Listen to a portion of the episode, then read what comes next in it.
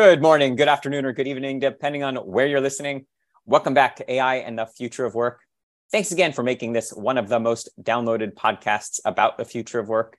If you enjoy what we do, please like, comment, and share in your favorite podcast app. And we'll keep sharing great conversations like the awesome one that we have for today. I'm your host, Dan Turchin, CEO of PeopleReign, the AI platform for IT and HR employee service. I'm also an investor in and advisor to more than 30 AI first companies. And as you know, a firm believer in the power of technology to make humans better. If you're passionate about changing the world with AI, or maybe just looking for your next adventure, let's talk. Now, we learn from AI thought leaders weekly on this show. And the added bonus is you get one AI fun fact each week. Today's fun fact the volume of stories emerging touting creative uses of ChatGPT is, uh, well, astounding. A recent Google search for ChatGPT returns 187 million web results and 14.6 million news results. One such story is from World is One News, which reports ChatGPT is 80% accurate at predicting early signs of dementia. That headline intrigued me, so I, uh, I read on. Here's how it worked. Researchers behind the Chat GPT study say because language impairment affects between 60 and 80% of dementia patients, programs that detect subtle clues such as grammar and pronunciation mistakes, hesitation in speech, and forgetting the meaning of words help determine whether a patient needs a full examination for dementia. Uh, fascinating read, interesting research, very interesting use of Chat GPT. Expect many more stories like this one in 2023. And as always, we'll link to the full article in today's show notes. But uh, now shifting to this week's conversation. This is one of my favorite episodes all year. Our third annual long, strange trip into the mind of a Silicon Valley legend. My friend Dave Kellogg is one of the best marketers, CEOs, tech provocateurs, and board whisperers around. He was an executive at iconic companies like SAP, MarkLogic, and Salesforce. And uh, then he became an investor and a board director who's now an executive in residence at uh, Europe based Balderton Capital. I could go on all episode about Dave's accolades, but I won't. In fact, I'll stop there so uh, we can prognosticate about 2023 and uh, maybe even evaluate how, uh, how we did last year. If you're not already, follow Dave on Twitter. He's at Kellblog, Kell, K E L L, like his name, blog, B L O G, and subscribe to his blog by the same name. Without further ado, Dave, welcome back. Let's have you uh, get started by sharing an update on uh, your your last year, uh, and uh, then we'll get into your uh, your 2022 predictions. Hey, Dan. Yeah, look. First, thanks for having me back. Second, I, I would say, you know, in a word, busy it's been a really busy year for me because a lot of companies are worried about go to market and they're worried about how can they increase the efficiency of their go to market models. They're worried about how to sail into headwinds for the first time, uh, which makes it harder. They're worried about growth because it's not like they can back off growth too far, right? The, the, the new problem statement isn't maximize profitability. The new problem statement is keep growing fast while showing signs of or path to profitability. That's much harder. Um, certainly much harder than growth at all costs right? So people are realizing their economics don't make sense. People are trying to save money. That leads them to look at their P and L. Most SaaS companies spend twice as much on sales and marketing as they do on R and D. So they very quickly say, "Hmm, how can I increase the efficiency of my go-to-market model?" So yeah, it's been keeping me pretty busy, doing a lot of advising and consulting. What's it like being an EIR for a Europe based VC firm. Talk us through kind of a, a, day in your life these days. Yeah, well, it's fun. You have to wake up early. I work at Balderton notionally a day, day and a half a week. But the reality of that is it's really like five mornings a week. I get over to Europe about four times a year.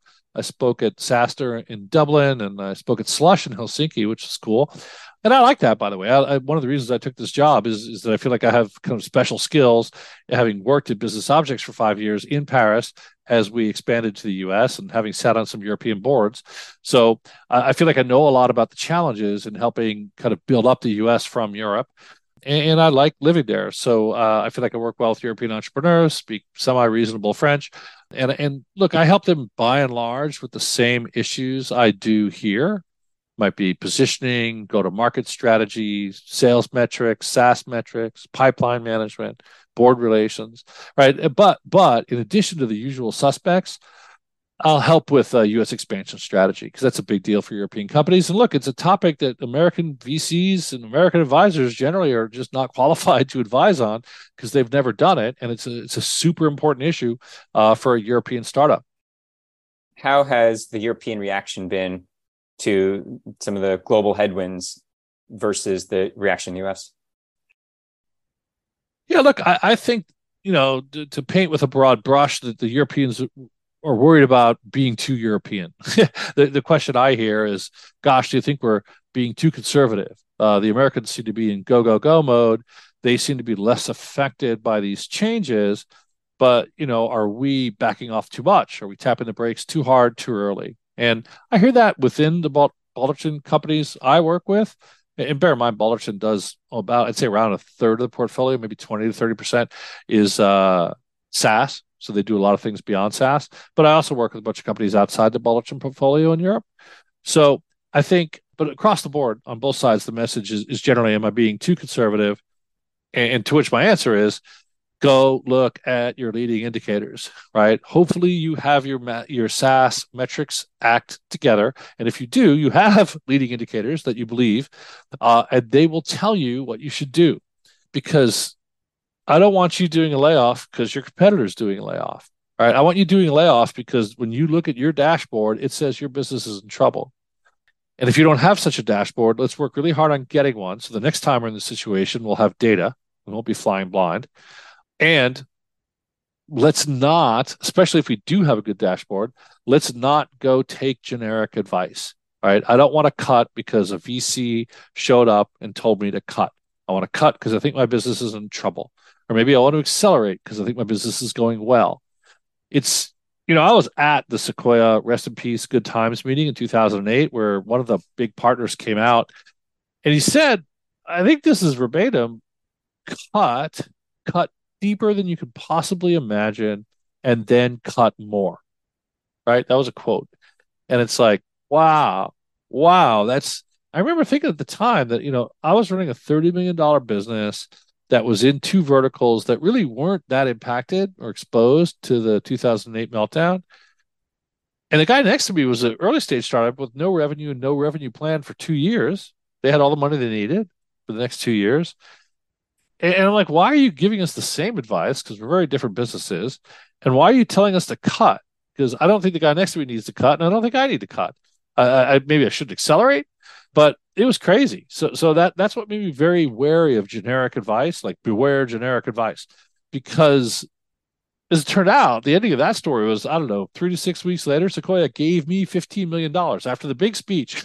they gave me an extra fifteen million dollars. We did an extension round because they wanted to make sure I still had money to invest in the business because our indicators did say it was going well. So I think the biggest risk is doing something because everyone else is doing it. So, and I think the Europeans generically are worried uh, about being too conservative, but I think the real thing to worry about is not acting on your own metrics. Is the European tech economy silently cheering, watching the iron grip that Silicon Valley had on innovation and venture investment slowly erode and watching big five tech lose 60 to 75% of their market share? Is that, uh, how is that being met? overseas? Yeah, you know, that's a hard question to answer. I work mostly with early stage founders. You know, almost all are less than 100 million in Europe that I work with. Uh, most are less than 10. And I don't see any Schadenfreude, uh, you know, any, any joy in the other's misery coming from uh, them. Look, maybe their, their government might feel that way. There, there's certainly some big tech haters in European government. But the people I work with, they like the Silicon Valley model. They're trying to emulate the Silicon Valley model. It's one of the reasons they work with me because I've worked both in Europe and in Silicon Valley. So I don't see people, you know, talking about comeuppance or such things. Uh, I see people saying, I, I want to be, I want to be like maybe not big tech, but I want to be like the, know, the companies that we know and work with, you know, the, the successful enterprise companies. So in preparation for this discussion, I dusted off our conversation from a year ago, and specifically your uh, your 4,800 word treatise, your predictions for uh, 2022. And uh, look, I'm going to toss you out some softballs because uh, yeah, pretty impressive, I think. But as long as we don't go through the full list, so the hype over Web three will have crested during 2022. So why don't you take a victory lap for that one, my man? Yeah. So the way, yeah, boy, nailed that one, huh? I'd say that writing predictions makes you humble, especially when you have to write them down. Right. I, I always love the Yogi Berra quote predictions are hard, especially about the future, because uh, they are. And uh, I've made plenty of bad calls, but but yeah, it's fun when you get one right. Now, let me explain what I meant a little bit by that, because Web three means a lot of things, and it means different things to different people. So you might be surprised to know I still hold a pretty major position in Bitcoin because uh, I believe in Bitcoin. I'm a long-term buyer. I bought it a long time ago. Uh, I have some other crypto as well. Uh, so I'm not anti everything. I'm not anti blockchain. I think blockchain is actually a good technology if you're building Bitcoin, which is what Satoshi was doing. Um, and, and I think proof of whatever it is, proof of stake is better than proof of work. So I'm happy to see that improvement coming. But I'm not anti everything involved with crypto, but you know, NFTs, uh, I bought some. I have some today. They've been crushed in value. Never really got it. DeFi always struck me as inherently flawed decentralized finance, meaning that if we use all this crypto, we don't need intermediaries. But if that's true, why did I buy all my NFTs on OpenSea and all my crypto on Coinbase? And why is Coinbase worth $50 billion if this new system doesn't need intermediaries. So there's kind of an inherent conflict in that message. My biggest beef in all this was just taking technologies built to do one thing and trying to kind of force them into use cases that were not obvious. So people trying to, you know, enterprise blockchain to me just was an oxymoron. Like, why do I need blockchain behind the firewall? It's built to be a public ledger. Uh, and if I have a firewall and it's my company, there's a thousand databases that are a thousand times faster than blockchain uh, for doing enterprise applications. So that was the part I also objected to, kind of the, the blockchain abuse, if you will. But but yeah, anyway, it, it's certainly nice to nail one every now and then, and I do feel all in that one was nailed. The disruptors in enterprise software will be disrupted. Yeah, you know, I feel good, but not great about this one because the reality is it's more of a cycle playing out than a specific prediction, right? The company I had in mind, you won't be surprised, was Salesforce because you know I'm old enough to think of them as an upstart, you know, protesting or remember them as an upstart protesting at Siebel's user conferences, and uh, they're quite a different company today, obviously. Um, and you know what, what's the thing? We become our parents you know uh, and, salesforce is becoming and some might argue has become oracle right? And look they were getting disrupted a decade ago when i worked there. You had zendesk on the you know attacking service cloud hubspot and in marketing and core crm freshworks and all three. So it's not like you know salesforce being disrupted the disruptors being disrupted is entirely new. Uh, i do like it because i like the cycle. I like the fact that you can be a disruptor one day and if you're not careful you're going to wake up you know being disrupted. So keep, it should keep everybody on their toes. Um, but the reason it doesn't, and, and, this is a really interesting cycle in Silicon Valley. This is really the underlying point I wanted to talk about. Is is I increasingly believe that there's just two types of managers in Silicon Valley: value creators and value extractors. Uh, and let me use Google as an example of this. Um, you know, before Google, and there there was a before Google, uh, you would use search engines like AltaVista, Lycos, Yahoo, and, and they used an algorithm called TF-IDF, term frequency inverse document frequency, uh, to rank search results. And uh, it turns out this algorithm was highly gameable because you could just put a keyword basically it was a keyword density algorithm. So if you just had a very high density of a certain keyword on a page it would get ranked very high. Uh, to the point where, where search had become basically unusable around the time google was launching and, and, Google looked at this and said, you know, this is unusable. It's being gamed to death. The fundamental flaw is the ranking algorithm. So we're going to take a different approach. We're going to steal an idea from academic citation analysis and uh, do PageRank. Uh, and it works spectacularly well. Um, and, and because these basically Google's founders seem to love people who were searching for data and hate advertisers. So we're going to put all the ads on the side. We're not going to let them be glitzy at all. We're going to make sure nobody ever confuses an organic search result with an ad. And we're going to make it easy to find and click through to other people's sites. In fact, in the early days, it had the I, I, feel lucky where it would just take you directly to the other person's site, right? It would just take you to the first search result site automatically because their goal was to take you to other people's sites. L- look at Google today. It, it's totally different. The, the ads are mixed in the left column with the search results, and I often do confuse them. I have to scroll down fairly far on some searches to find actually organic results. Uh, the right hand column is, is now typically will start with a featured snippet for a lot of searches, which is front running, right? They're scraping content off often, but not always Wikipedia or maybe some blog and putting that up on the right hand side. And the net result of all this is that you now decreasing, I don't have the numbers on it, but I'm guessing a much, much lower percentage of searches result in a click through that, that, that you could actually get your answer off that results page. And uh, that's their goal. That's why they have people also ask. It's why they have featured snippets. Uh, it's some you might argue why they have Google Flights uh, and Google Flights and Google Shopping. Right, they're all keeping you on Google, uh, and, and therefore letting Google sell you more ads as opposed to taking you to someone else's site where they, where they will sell you ads. So, but my main point here is that this is represents a radically different philosophy from the original founding principles. Um, and it's because the company is now being run by value extractors, right? Because they're saying, hey, there's an opportunity to get better click through rates on the ads if we mix them with result. There's an opportunity to keep people on our site if we give them feature snippets. There's an opportunity to keep them on our site if we give them direct answers or we give them people also ask. So that's what extractors do. Um, and what enables extractors, ironically, is usually the erosion of the values of the founders, right? the, the, creators apply a certain constraint and they show up and relax those constraints and make a lot of money doing it. Uh, they, they also arguably ruin the company and subject it to potential disruption uh, in the process. Great example of that, uh, Dan, would be Amazon, right? Where if you search product search on Amazon, in my opinion, is completely destroyed. It's bombed out. It's worse than pre Google internet search knockoff brands. You search for one brand, I can't even find it in the results sometimes. Not only am I seeing other brands, I can't find the brand I'm searching for. Uh, Ads and results are mixed together. Units are impossible. So if I want to buy one pair of socks, the least I can find is six, and there's no filter button to say, no, I just want one. You can't filter by real brands as opposed to knockoff brands. Um, and, and, what's happening here is, is these are extractors who are, are, thinking, you know, we could basically sell more ads and get more clicks on ads and make more money by making all these changes. And they've completely forgotten the consumer in the process, right? And, and this is going to create an opportunity for somebody. It's bad and getting worse. The other example I had, I picked this one up off Twitter, was just uh, somebody said it. I wish I could remember who.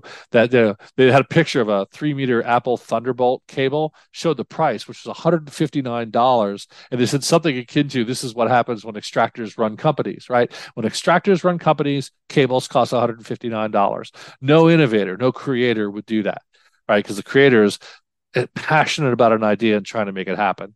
So when I made this prediction, ultimately I was thinking about Salesforce as a disruptor. They clearly, clearly have been run by extractors. I don't know for the past ten years. It usually happens somewhere between one and three billion dollars when the extractors take over, and, they're doing what extractors do: increasing prices, uh, making bigger deals, making longer term deals, acquiring more products to stuff in the Salesforce's bag to raise quotas, innovating less, caring less about whether customers get angry because we know we have leverage over them and high switching costs right? Um, and uh, yeah, so so so they, didn't have a great year, uh, and I think it's because they're uh, they're being run by extractors, and uh, and it's you know that that usually trades off growth.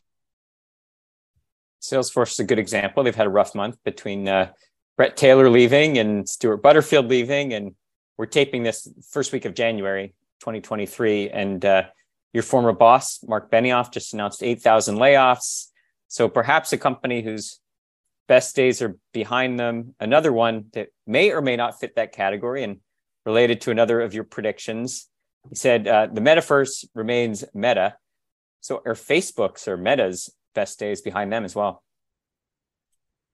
Yeah, look, I feel like the you know in SAT analogy form, I feel like metaverse is to Facebook as Watson is to IBM. Uh, and, and the underlying disease is that some companies for unknown reasons, seem to get bored with themselves and their core business, and they try massive top down pivots. Now, once in a blue moon, this is actually indicated. Like in the, I think it was late 90s, Bill, Bill Gates basically pivoted all of Microsoft with one email that said, we're going to stop investing so much in desktop software and put all our investments in internet software. And that was a good idea.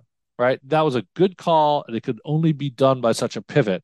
And I feel like sometimes CEOs think, you know, they probably imagine themselves in that chair doing that pivot at the time, when in reality they're not, right? Watson wasn't that. To me, Watson was grasping at straws to try and be cool and relevant. Um, IBM has done it before, like Enterprise Blockchain was another huge attempt by them, and they put a lot of marketing dollars behind it. But but, but, but for Facebook now now called Meta, I don't understand this metaverse focus. They're they're not a gaming company, and that's a big use case, arguably a beachhead use case for virtual reality. The vision they're painting is dystopic. E- even if they could realize it, I, I don't think it's a place I want to go to like even watch their marketing videos like why do i want a virtual me in a virtual world like how how dreary how kind of ready player one is my world that i need to connect into this thing and you know the, that only some folks can afford to have reality privilege or you know, know it, the whole thing just seems very dark and unattractive uh, the way they paint it uh, by the way, if you've never seen the Icelandverse video, I linked to on last year's post. You have to see it. It's a, a spoof of uh, it's a Iceland tourism board doing a spoof of the Zuckerberg uh, metaverse video. It's pretty hilarious. But but anyway, look, it doesn't look like Meta's doing it. It's it's a particularly dark vision, and they don't seem to be executing it well. They recently lost uh, a major leader on the initiative who who thought their execution was bad. So, you know, personally, I like companies that stick to their own knitting. Uh, I like Google's approach to innovation for what it's worth, the experimental approach, where you don't pivot the whole company top down. You just try lots of stuff and see what works. Because because that's how these companies got big in the first place, right? They had an idea, they executed it small scale, people liked it, they they doubled down, they built again, but it was a very organic thing. It wasn't 15 executives in a conference room in a law site saying we need a you know, offsite saying we need to pivot the whole company around thing XYZ. Uh, and I've been in those offsites and, and I've uh, I've been part of those pivots that don't work. So um, yeah, I, I, I do think the metaverse is going to remain meta and uh, and I think they'll probably rediscover their roots in social networking uh, in a year or two. A year from now, are we talking about Apple being the savior for AR VR where Meta failed? You know, look on Apple. I don't have a ton of opinions because I'm I'm neither a big Apple fanboy nor a big Apple critic. You know, I use their products. I'm still grumpy at them for the UI when I get a phone call during a phone call. I still thank them every day for the grabbing authorization codes from messages. Uh, but other than that, I, I, don't have a lot to say about Apple in general. I'm not, yeah, I'm just not neither a fan nor a critic. But you know who I am actually kind of a bullish on for the metaverse is Nvidia. Uh, first, they're an amazing company in general. Uh, a combination of strategy and luck, emergent strategy as it's often called, uh, where, where GPUs would be awesome for AI ML. uh, that, that was certainly very good to them, and they embraced it, which is half the genius of an emergent strategy. And I think the same thing may well happen in the metaverse. Uh, their, their vision of uh, what they call the omniverse and digital twins and large scale simulations. Uh, I think it's a really good idea. I think it's really practical. I think they'll make a lot of money at it.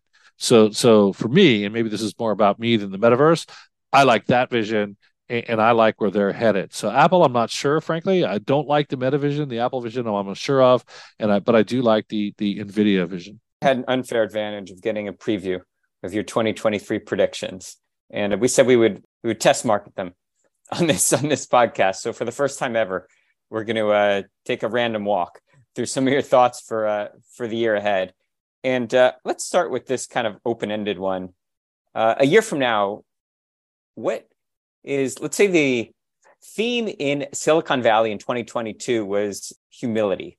What's the theme that we're talking about uh, a year from now, from 2023, that kind of best uh, summarizes the year in Silicon Valley? You know, I feel like Silicon Valley or California in general has had these cycles since literally the gold rush. and uh, you know, what, what's the cycle? Gold gets discovered, people show up to come mine it, towns get built, saloons and hotels get built in the towns, picks and shovel salespeople show up and sell everyone a pick and a shovel, and some miners get rich and some don't. The picks and shovels people always do pretty well, uh, and everybody moves on to the next thing. Um, and that's a little bit what it feels like out here. You know, in the, in the internet bubble, that's what it felt like. Uh, the joke in the early 2000s was beat to cement back to Cleveland right? So if, if you came here for the quick money, you can go back to Cleveland now because that's not here anymore. And, and to me, you know, I'm more of an old school Silicon Valley believer. you know, the I love the HP way, which is you know one of the one of the earliest companies in Silicon Valley, HP, and they wrote a whole book about their culture and their beliefs, and that to me was kind of the blueprint for Silicon Valley, kind of a, a safe place for engineers to build high quality oscilloscopes at the time or high quality products for their customers without a lot of BS. Um, and you know, and rational kind of data driven decision making, and, and and that's the Silicon Valley I like, uh, not not the quick money Silicon Valley. So I think so I think this cycle is obviously now playing out. We're now in the bust phase. If I had to pick a theme for for the coming year, I think it's down round avoidance. I don't know, it's not very ringy or catchy, uh, but it is what everyone's focused on. Um, because look, there, there's people. If, if multiples get cut in half, it's pretty simple math. If multiples get cut in half, you have to double your company to earn your last round post money valuation. And if you happen to have enough money in the bank to do that, power to you right? I work with one Series B company that has $100 million in the bank. They, they completely took advantage of the fundraising opportunity. Um, and they very, very wisely didn't go burn all the money. They spent it very judiciously. I'm sure that earned them some nasty looks in board meetings, but it also earned them a $100 million bank account, and, and they can get through this thing just fine. Uh, I've worked with other companies that raise $100 million and have not in the bank, and they're in trouble. Um, and I've worked with a lot in between. So, but everybody, is saying, how can I not do a down round? Which for most people means, how can I double on existing cash? And that leads to a few strategies. One is runway extent, primarily runway extension is the, the big thing. So you can see the other theme for 2023 is runway extension, meaning how do I make my cash runway longer? How can I go farther on existing cash so I can basically earn my last round valuation but, and this is the constraint that makes it really hard, I can't sacrifice growth. It's not as simple as just saying, oh, I'll grow 20% with 20% EBITDA. So I'll have a 40 rule of 40 school, but you're still not really investable because if you don't have scale, 20% growth is way too slow to be interesting. So, so it's actually a much harder problem. And that's what everyone's focused on right now. And back to your first question, that's why I'm so busy because it's actually a really hard problem you know there are some other ways to extend your runway. One one is structure. I do think structure i hope i hope structure is not a theme in 2023 but i know it will be talked about more where people do rounds with you know multiple liquidation preferences or or other rights that enable them to keep the headline valuation but give up e- basically either more pie at, the eventual pie sharing contest or not pie sharing contest but the eventual pie uh, dividing contest at the end. So the theme is really going to be runway extension and downside uh, down round avoidance. Remote work and virtual teams have taught us that innovation happens everywhere and that you no longer need to pay the Silicon Valley tax to build a transcendent technology company. Is 2023 a year when that's reflected in valuations and just percentage of deals done outside Silicon Valley? Or is there still some pixie dust that we have here that can't be replicated elsewhere? You know, uh, I think there's two questions in there, Dan. One is about remote work, and one is about kind of the the, the hub or the headquarters hub of Silicon Valley. And look, I'm from New York. We'll do, we'll do the well. Actually, let's get remote work off the table. I, I, think remote work is here to stay. Uh, I, I think it's going to be a privilege. It might be three days a week, right, instead of five. Uh, and you'll have to be in a good performance status and yada yada. But I think there's enough advantages to remote work that companies are going to allow it. I don't think there'll be much potential to abuse it going forward. As labor markets have changed, you've already got lots of companies that get back in the office, and, they have to be careful not to over rotate that way, and they have to be careful they're not doing it for the wrong reasons. Like you know, we have empty buildings, therefore come into the office. That's a terrible reason to do it. But I think remote work is here to stay. I think we'll get more balanced. I think people will be required to come into the work sometimes as a function of their job.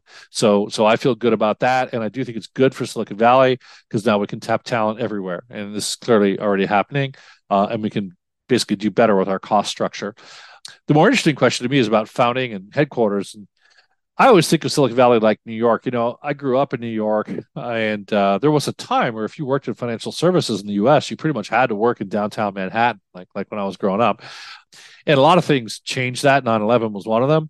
But but the industry has pushed out, right? First after 9/11, it went to Midtown, New Jersey. But then after that, these the same quality of life issues that affect Silicon Valley: cost of living, cost of housing, long commutes those things all happened in New York, and, and the result was they opened hubs. You know, B of A moved to North Carolina. A lot of a lot of financial services company opened hubs, call centers, finance and accounting centers, sales centers, and moved them right and other offices in major cities. So I, I think it's a natural cycle. So, so I never freak out when people move out of Silicon Valley or people move non-core functions out of Silicon Valley. I don't even freak out when people move engineering out of Silicon Valley because, frankly, I think it's so competitive here. It's too expensive right? So I don't want to have to compete with Facebook and Google and their RSUs to, when trying to hire an engineer. So I get it, uh, but I don't think it. On the flip side, I don't think it means the death of Silicon Valley in any way whatsoever. I think Silicon Valley is is the best place to found a company because it's where you have the highest concentration of second generation entrepreneurs. It's where you have the best venture capitalists for the most part um, in the U.S. It's where you have the best advisors, law firms, all the basically infrastructure, all the stuff you need around you uh, is here. So, so my general recommendation is found it here, build your e-staff here. I do think it's important to have the e-staff to be co-located where possible, or at least mostly co-located. And then, yeah, uh, start. You could start the company here, but even in your early scaling, you know, five, ten million, somewhere in those, you, you could start putting people in hubs because I love hubs too.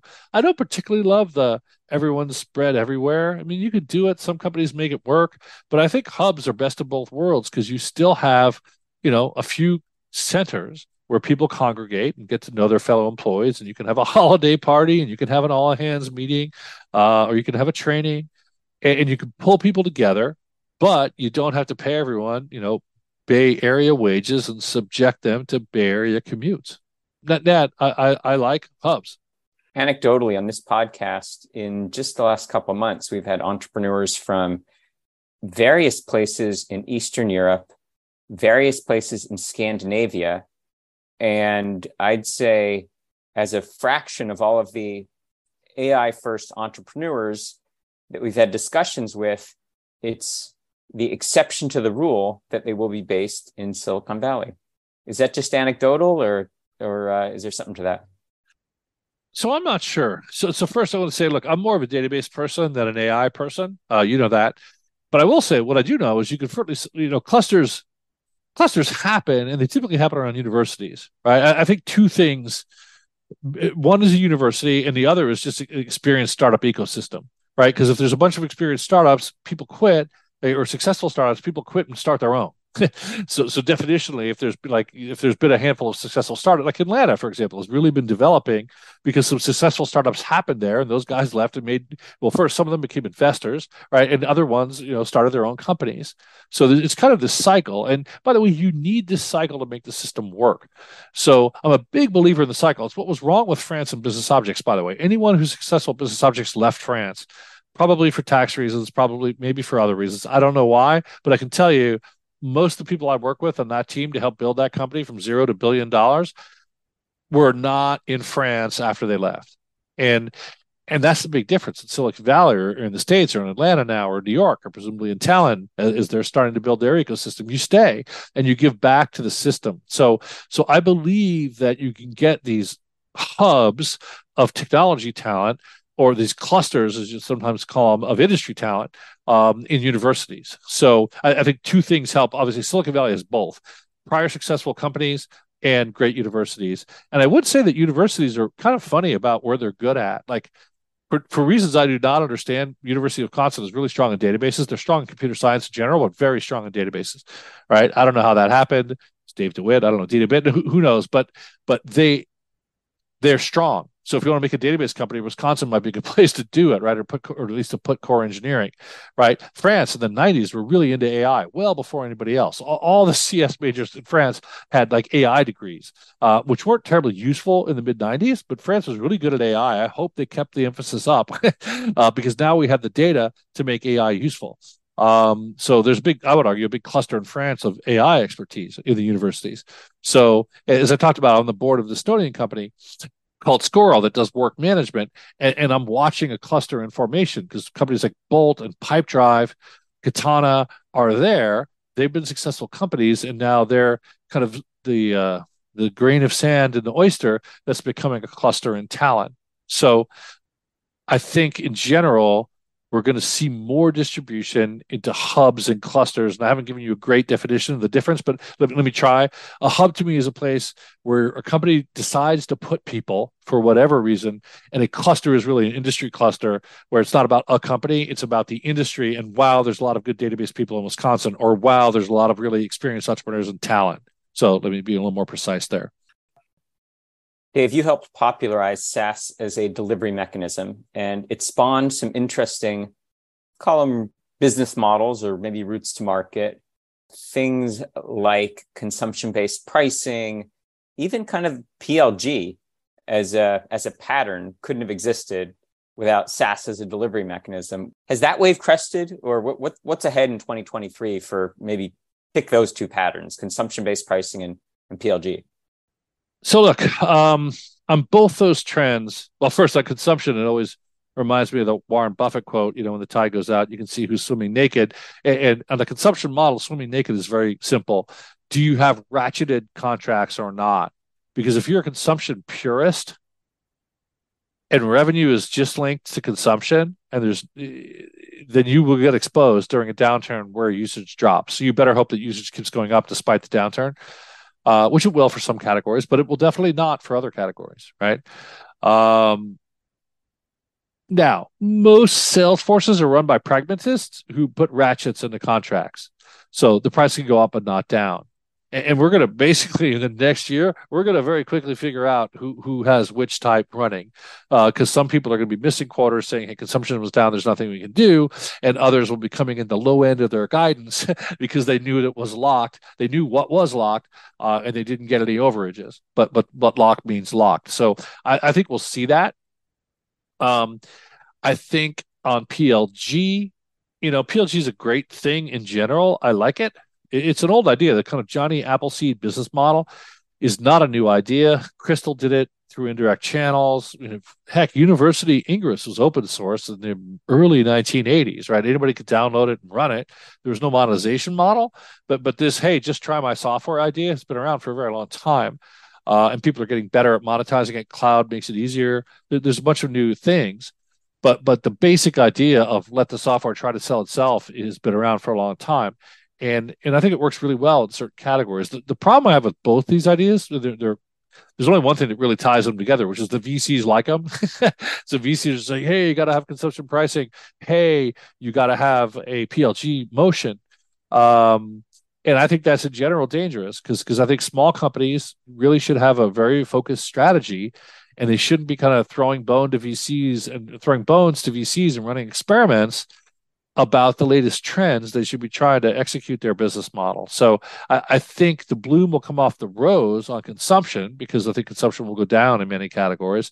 And I think in PLG, you know, um, can't remember. I think it's Tomasz Tunguz wrote a blog post that did some analysis and said, "Hey, PLG is not necessarily a more profitable business model." Because I think w- one of the premises that got people excited about PLG was, "Oh, the product sells itself, therefore lower CAC, therefore more profitable." And I don't think that actually comes out in the wash when you actually run it.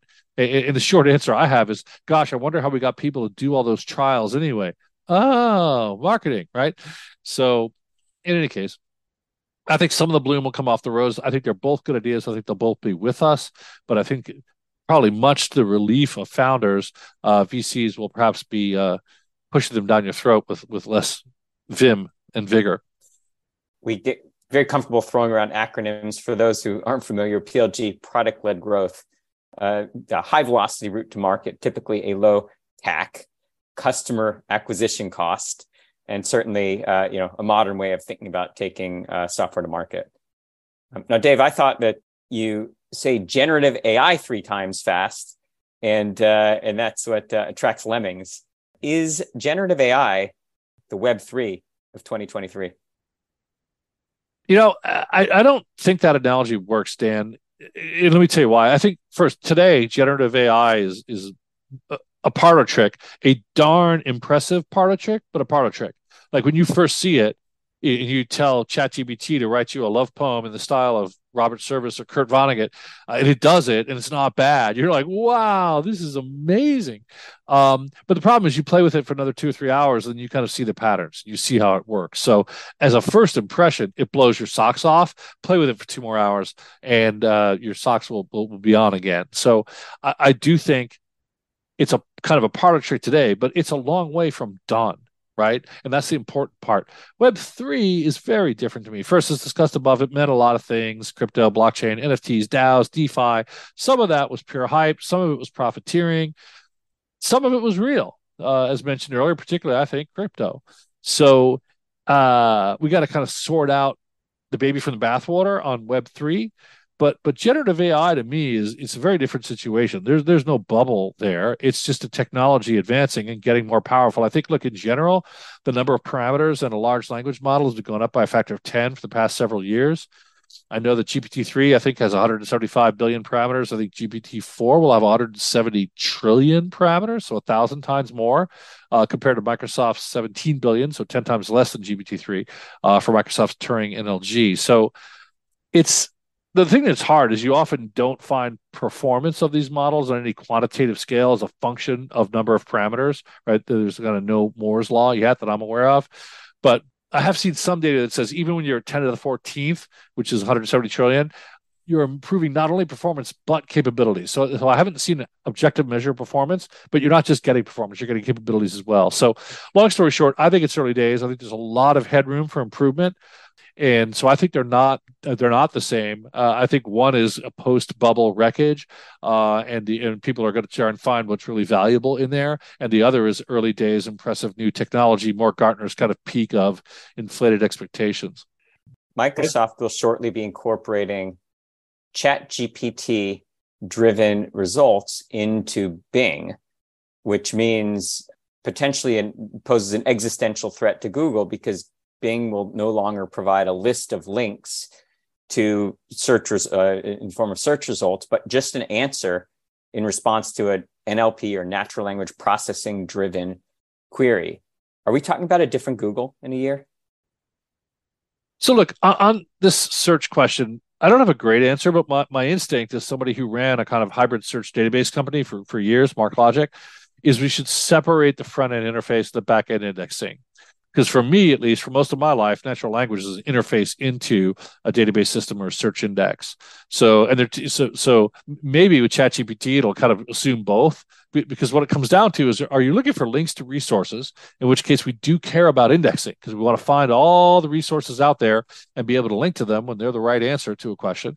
Um, or do you just want answers to questions right? So, and this is an age-old topic in search. You know, back in the day, we used to talk about answer engines versus search engines, and we said, ah, the problem with search is you want answers that gives you links. And I think the reality is, no, sometimes I actually do want links, and sometimes I want answers. Um, and, and, you could argue today, by the way, that Google Direct Answers, you can ask Google what's three times 12, and it will say 36 directly. It's not going to give you a link. Uh, Google featured snippets, you know, if you say, what is an MQL, you'll, you'll get a definition as a featured snippet in the right hand column. So they, they both answer. So Google has some ability today to answer questions. People are kind of acting like, "Hey, Google can't answer questions." It's like, no, Google can answer a lot of questions. Um, you know, Ask Jeeves had an answer engine. I'd argue that for math questions, Wolfram Alpha is already an answer engine and a, and a really cool one. Uh, if you haven't used it. Uh, in e-commerce and travel, I'm not sure I want answers. If I if I'm looking for size 12 flip flops, I'd love to see a set of flip flops like Google Shopping, or if I want a flight to Baltimore, I think I'd want to see a list of flights like Google Flights. So I don't know. I don't think it's as simple as you know the, the rhetoric I'm hearing that you know chatbots eat search. I just don't think it's going to happen. I think sometimes you want links and sometimes you want answers. I think you want links more than you want answers. Uh, and by the way, in terms of whether it's going to eat Google, because there's two questions really. One is it going to eat Google, and the other is it's going to eat search.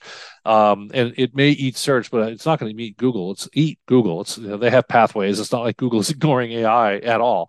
So I think the answer ultimately is likely both. Right? This is not an either or choice. You are, as you've mentioned, a database guy, and certainly a uh, a professor of all things data and and metrics over the past year, we've seen the phenomenal rise, uh, 18 months, maybe maybe 24 months even, of a whole new uh, set of innovative companies that have spawned new innovation related to data and metrics, analytics. Certainly, you know your former space, BI. Uh, what what innovation is there in 2023 that will further kind of amplify or increase the accessibility of better metrics? So let me start this one with an interesting observation about the data market, which is people it is data is full of interesting ideas like the semantic layer or metadata management. But but in my experience, people don't buy interesting ideas. They actually buy the tools that come with them. So the tool in some ways is the carrier for the payload, right? Like business objects was a tool. It was an okay tool, but the, the payload was the semantic layer. Um, in, in some ways, you know, Alation is it's a data catalog, in some ways, I feel like the catalog is a tool or an interface into the metadata management, which was the concept. But it was very hard. Like there were metadata management vendors before data catalogs, and they didn't do particularly well. Whereas you bring the data catalog along and you kind of uh, attach the metadata management to a tool that's useful, and now people can do things with it. So I always feel like in data, concepts by themselves don't sell. They sell best when you say, I've got this cool concept called a semantic layer. Let me show you how I can leverage it in a query tool called business objects. Or I've got this really cool way to manage metadata. Let me show you how it works is a tool called Alation. So I've always thought that's an interesting kind of observation about the data market. Um, and I don't know if that's going to change going forward because look, I do think there's a new concept that's emerging, and, and I know what the concept is. I'm not exactly sure what it's going to end up being attached to when it sells, but but the concept is kind of a second generation semantic layer. Uh, you know, business objects we, we pioneered and patented the semantic layer. Uh, and the idea, the name of the company, Business Objects, was had nothing to do with object orientation. It was supposed to be that you could manipulate business objects in your query. Go read DBT's semantic layer materials, it's the same thing. It's like we want to create business objects. Uh, don't call them exactly that, but basically, we want to create business objects that are, you know, from your transformation layer on down are consistent. And, and we were trying to create business objects that in your query layer, kind of on up, were consistent. Um, but it's very similar. Uh, and I think ultimately, what the world really needs is kind of unified second generation semantic layer that is kind of cross everything because the problem with business objects and similar tools were it was kind of one database at a time or one data warehouse at a time. So so it, it did not in particular federate uh, either across instances or across technologies, right? So, but here we want to be cross everything. I'd like to use my cloud sources as well as my on-prem sources. I'd like to do it across data storage DBMS type. Basically, I'd like to, to be able to index Hadoop and, and index Oracle and index Snowflake and so, so I'd like to be kind of cross DBMS slash storage mechanism, Mongo, uh, I like to be cross asset type. You know, people don't just search for data anymore. If I'm trying to answer a business question, it's great to get a database or a data warehouse, but it's also great to just get somebody's Tableau visualization that answers it. Um, so I'd like this semantic layer to understand asset types uh, and be able to help me say not just where can I find a piece of data, but but but where where can I actually answer this question? Is there an asset out there already that does so? Is there a business objects report, or is there a Looker dashboard, or is there a Tableau visualization? Uh, that does this for me. So in reality, uh, I think this people are talking about this second generation semantic layer. They're not all necessarily using that exact term, but the idea is out there. Uh, maybe it will be headless and without a tool and standalone. I don't think so. That would break with the past pattern. Maybe it'll come with your data catalog, like Alation. Uh, they can certainly build a metrics layer if they wanted to. Uh, and Alation is cross a lot of things. I wouldn't quite say cross everything, but they're cross a lot. They run a lot of different sources, and they federate information and, and metadata well. Uh, maybe it'll come with a transformation workflow engine like DBT, and maybe it'll be kind of a more of an infrastructure thing to say, hey, whenever you say this, you know, revenue uh, across all these sources transformations, this is what it means. And, and, I guess the query tool could could work on that too, in theory. Uh, one that's talked about less is notebooks. Maybe it'll come with your notebook. Maybe, maybe Hex, right? Uh, will will be the place where that semantic layer lives, because that's where a lot of your analysts are building their notebooks, which are really the kind of first generation data apps that are out there. Um, or maybe it'll come with more than one of those. It's possible that that, you know, oftentimes in data land, you, you don't end up with just one. that that you'll have one at multiple different layers, which would be disappointing at some level, uh, but but quite probable in terms of just how data evolves. But in any case, look, I think this is going to be a hot topic in data analytics in 2023 for sure, and and, and beyond. for anyone aspiring to be a data scientist, replay that one because wow, there's a lot of a lot of insight in that answer. Thank you, Dave. That was really a uh, that was interesting. I, gosh, we're we're out of time. I said these things always fly by, and we let this one go way over time, which I'm glad we did. Let these topics marinate until we get you back for uh, for next year's predictions episode. But I'm I'm not letting you off the hot seat without uh, answering one last question for me. You and I are both deadheads, and last year, sadly, you had to uh, miss Dead and Company playing in Mexico, but but the tour returns next weekend. So, first question: Are you going to be in Cancun? And then, uh, if so, or even if not, what is uh, what does your year in music look like for 2023? Yeah, yes, yes, Dan. I am headed to Cancun. Uh, for for people who don't know, uh, if you've ever heard of the Grateful Dead, uh, John Mayer now plays with them in the lead guitar role. So, so the the company, the band Dan's talking about is called Dead and Company, and it's basically got John Mayer in the seat of Jerry Garcia and about three original Grateful Dead members and a couple of new new folks. Um, and yeah, and this is as Dan certainly knows, their their final tour touring with John Mayer is this spring. So. Uh, given that I'm semi-retired, Dan, yeah, you won't be surprised to see that I'm signed up for 14 shows between now and mid-July. Maybe a couple too many, but that's that's what I have the tickets for right now, and and I'm looking forward to seeing you at the San Francisco shows. Amazing. Well, uh, certainly, before a year goes by, we're gonna have to catch up on uh on the year in great music. That'll be an, on another podcast. Well, uh, okay. that's the great Dave Kellogg. We're gonna uh, we're gonna have to sign off for now, even though, uh, gosh, I'd like to continue this one for a while longer. But Dave, thanks as always for hanging out. This is so much fun. Thank you, Dave. As always, uh, I'm your host, Dan Turchin of AI and the Future of Work. Uh, of course, we're back next week with another fascinating guest.